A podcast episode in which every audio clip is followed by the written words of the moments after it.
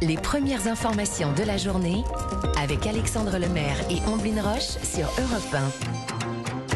Les journaux du matin sont grands ouverts à 6h11 sur Europe 1. Voici votre pressing. Oui, on a pris le temps de les feuilleter un par un. Le pressing avec Dimitri Vernet. Quel article avez-vous repéré? Eh bien, un article dans Aujourd'hui en France qui risque de faire plaisir aux grands fans de Daft Punk, puisqu'à l'occasion du dixième anniversaire de Random Access Memories, leur dernier album, le duo français Casqué, séparé depuis deux ans, nous offre aujourd'hui une réédition et une dernière partition.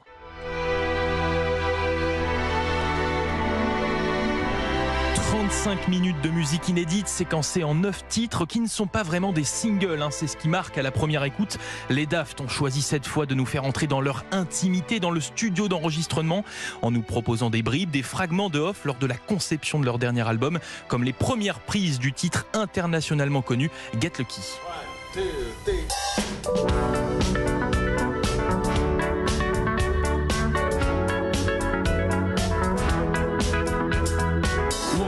Celle du single Get Life Back to Music.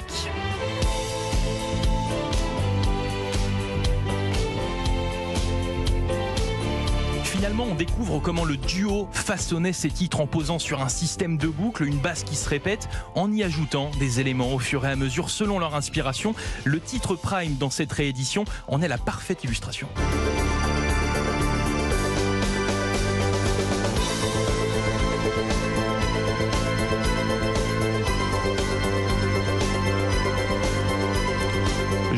Malgré tout, il n'y a pas que du off hein, non plus. Euh, Daft Punk en a encore sous le casque et nous montre à quel point ils ont été sélectifs dans leur première version de cet album, hein, puisqu'on découvre un titre complet, inédit et fini qui avait été recalé à l'époque, Infinity Repeating avec Julien Casablanca.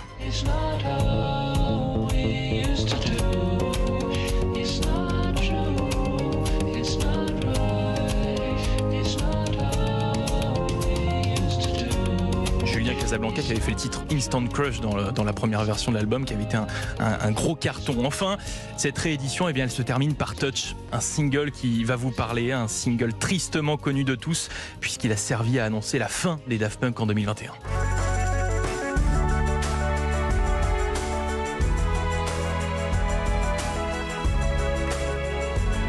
Dernier tour de magie des Daft Punk, c'est un article à retrouver dans Aujourd'hui en France. Ce matin, une première écoute de cette réédition qui est disponible partout dès aujourd'hui. Bon, et eh ben ça m'a donné envie de remettre Daft Punk en haut de la playlist. Je sais pas. Et surtout, Random Access Memory, c'est un chef-d'œuvre. C'est l'un des meilleurs albums des années 2010, mais du début jusqu'à la fin. On est dans le studio d'enregistrement, c'est pour ça que c'est très intéressant cette réédition.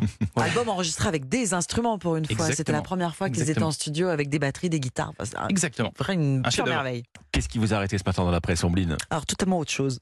Demain soir.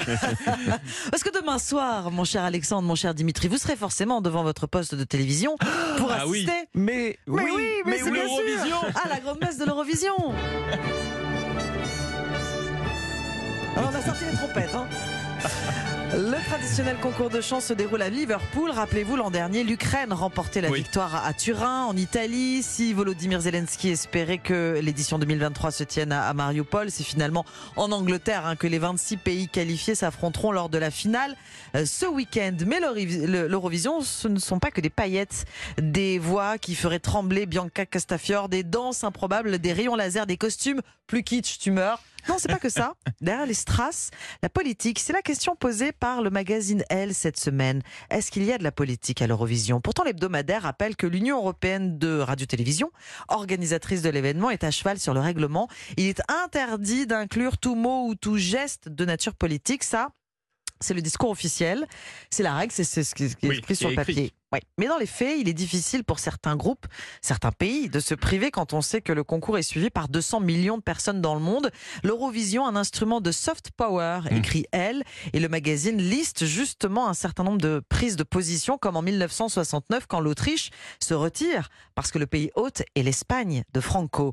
Le Royaume-Uni arrive dernier en 2003 après son intervention en Irak. En 2017, l'Ukraine interdit à la candidate mhm. russe l'entrée sur son territoire après un voyage en Crimée. Et puis, et puis, il y a eu Madonna, sa prestation à Tel Aviv, avec deux de ses danseurs affichant les couleurs d'Israël et de la Palestine. L'Eurovision, une tribune politique, mais pas seulement. Rappelez-vous de Conchita Wurst en 2014.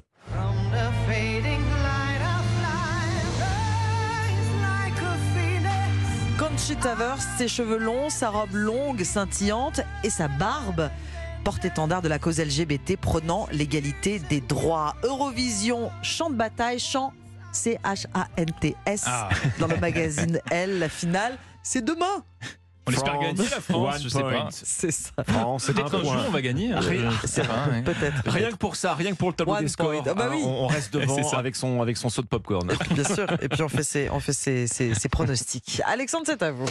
Est-ce qu'il s'agit, Ombline Dimitri, d'un des effets pervers du réchauffement climatique? En tout cas, on voit jour après jour sur la carte de France météo, grâce à Anissa Haddadi sur Europe 1, que ce printemps, eh bien, les eaux de pluie sont très inégalement réparties. hein. Sécheresse record dans le sud, pas une goutte de pluie ou presque autour de la Méditerranée. Je vous parlais hier Mhm. encore euh, du puits de Dôme, hein, où l'eau minérale volvique est accusée de trop pomper dans les réserves. À l'autre bout du pays, dans Ah le oui, nord dans le de la. France, on se plaint aussi. Oui, c'est- très français. Mais c'est tout l'inverse. Le Figaro donne la parole ce matin à des agriculteurs des Hauts-de-France, de la Sarthe. Contrairement aux producteurs du Sud qui prient, eux, pour une petite averse, eh bien, ces, ces agriculteurs du Nord, au contraire, ils aimeraient bien que la pluie s'arrête. Oh là. Depuis le 1er mai, dans plusieurs régions de la moitié nord, il pleut en fait 20 à 30% de plus que la normale. Ça veut dire quoi? Ça veut dire que les champs sont détrempés, ils sont impraticables. Ce trop-plein d'humidité favorise aussi les maladies, la rouille jaune du blé, hein, les pucerons sur les betteraves et les prévisions des dix prochains jours, malheureusement, sont toujours à la pluie. Alors vous voyez le tableau, perte de rendement dans le sud à cause de la sécheresse, perte de rendement en vue aussi dans le nord À cause à cette fois de la pluie. Période d'autant plus critique pour les céréaliers qu'elle coïncide avec la floraison du blé. Or, pour que ça Hmm. prenne, hein, pour que le blé prenne euh, de- de- de- du volume, ben, il faudrait plus d'ensoleillement, plus de chaleur. Même problème pour les betteraves, pour les salades. La pluie a retardé dans ces deux cas les semis. Là aussi, perte de rendement. Les pommes de terre, les oignons blancs et les maraîchers ont pris du retard également. Autre production en souffrance, tiens, le miel. Le la miel. fraîcheur et la pluie font que les abeilles travaillent au ralenti. Ah oui. Euh, on, on lit dans le Figaro euh, cet apiculteur du Pas-de-Calais qui se désole qu'il pleuve tous les deux jours. Pareil dans la Sarthe. En fait, euh, les seuls gagnants de cette météo pluvieuse, eh bien, ce sont les éleveurs. La seule culture qui se porte bien en ce moment, c'est l'herbe bien grasse, justement, qui fait, qui fait. Le plaisir des animaux. Exactement. Alors vous voyez, pas de pluie au sud, trop de pluie au nord. On faut inverser hein, finalement. Peut-être, Ouais, éventuellement, peut-être. en tout cas temporairement. possible. Cette pluie de printemps qui inquiète les agriculteurs, euh, les agriculteurs de la moitié nord, donc, hein, c'est à lire ce matin dans le Figaro. On n'est jamais content. On n'est jamais content. Merci Alexandre, merci Dimitri. C'était le pressing excellent vendredi matin, dernier virage avant le week-end. On vous le souhaite. Et demain, vous aurez à nouveau la chance de prendre place à la table des bons vivants derrière les fourneaux. Laurent Mariotte, bien sûr, ses chroniqueurs et ses invités. Mais oui, ce sera une spéciale pizza avec le chef euh, Johan Mormillet, champion euh, du monde de 2023 de la pizza napolitaine. Je vois, je vous vois déjà. Vous Oui, les on a babines. faim, hein. Venez donc partager la table des bons vivants avec euh, Laurent Mariotte demain sur Europe 1. Ce sera entre 11h et 12h30.